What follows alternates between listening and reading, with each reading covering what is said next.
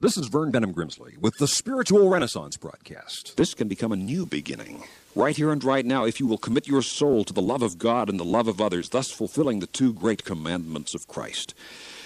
And the more deeply you become aware that God loves you, the more natural it will be to love God in return and to have a deeper and deeper affection for other human beings. It becomes an endless circle of love from God to you and all humanity, then from you back to God and all humanity. It is an endless process of spiritual love flowing through the universe, all of it having its origin in the great divine heart of the living God who loves you.